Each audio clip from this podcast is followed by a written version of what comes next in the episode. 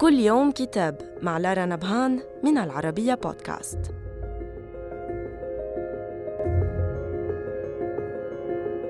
كتابنا اليوم بعنوان نورديك ايديولوجي أو الإيديولوجية النوردية. للمفكر هانزي فرايناخت. يمكن تلخيص الكتاب في فرضية أن البشر بعد الأزمة المستعصية الحالية يحتاجون لأجل بقاء الكوكب وازدهاره إلى مستويات متقدمة من التنوير الفردي من خلال التعليم المستمر والتداولات المجتمعية وفي إطار نموذج متكامل من التنمية السياسية والتقنية التي تضع في اعتبارها وحدة مكان العيش الذي يجمعنا عبر الحدود والهويات.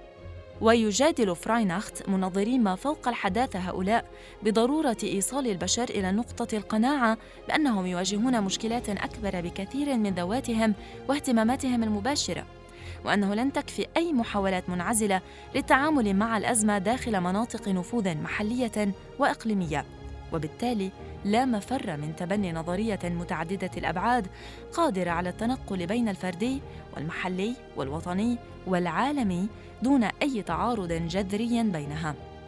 وتبدو الخطوط العريضة لهذه الأيديولوجيا الجديدة المقترحة أقرب ما تكون إلى نموذج هجين بين الديمقراطية الليبرالية والاشتراكية الاجتماعية والتوجهات الخضراء التي تسترشد بها ممارسات أنظمة الحكم الحالية في الدول الإسكندنافية.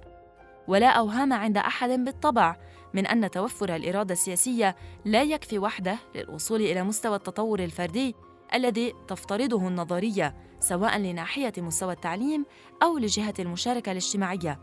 ويحتاج إلى عمل مكثف على عدة مراحل قد يمتد لسنوات. صدر الكتاب عن ميتا مودرنا. وإلى اللقاء مع كتاب جديد.